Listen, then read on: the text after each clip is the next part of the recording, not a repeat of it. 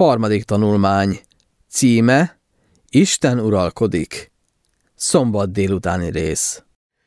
Uralkodik az Úr, méltóságot öltözött fel. Felöltözött az Úr, hatalmat övezett magára. Megerősítette a földet is, hogy meg ne induljon.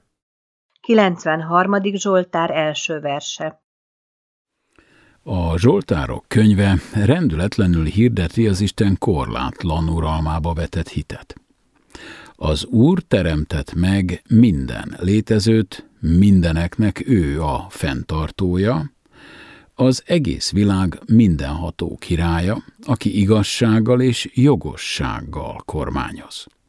Törvényei és rendeletei jók, éltetik megtartóit.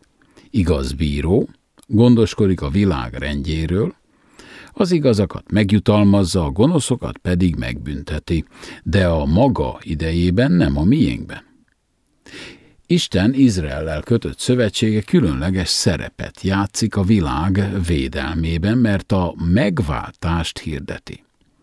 Az Úr drága kincseként magáévá fogadta Izraelt, minden nemzet közül a saját népévé tette hűséges a szövetségéhez, továbbra is gondoskodik nyájáról, hűtlenségük, sőt, időnként nyílt lázadásuk dacára is. Isten szuverén uralma tehát biztosítja a világ alapjait és biztonságát. A zsoltárok ezt az alapvető igazságot akarják megértetni az olvasóval. Ennek a világképnek a világító tornya mellett törekszenek osztatlan hűséggel szolgálni Istent.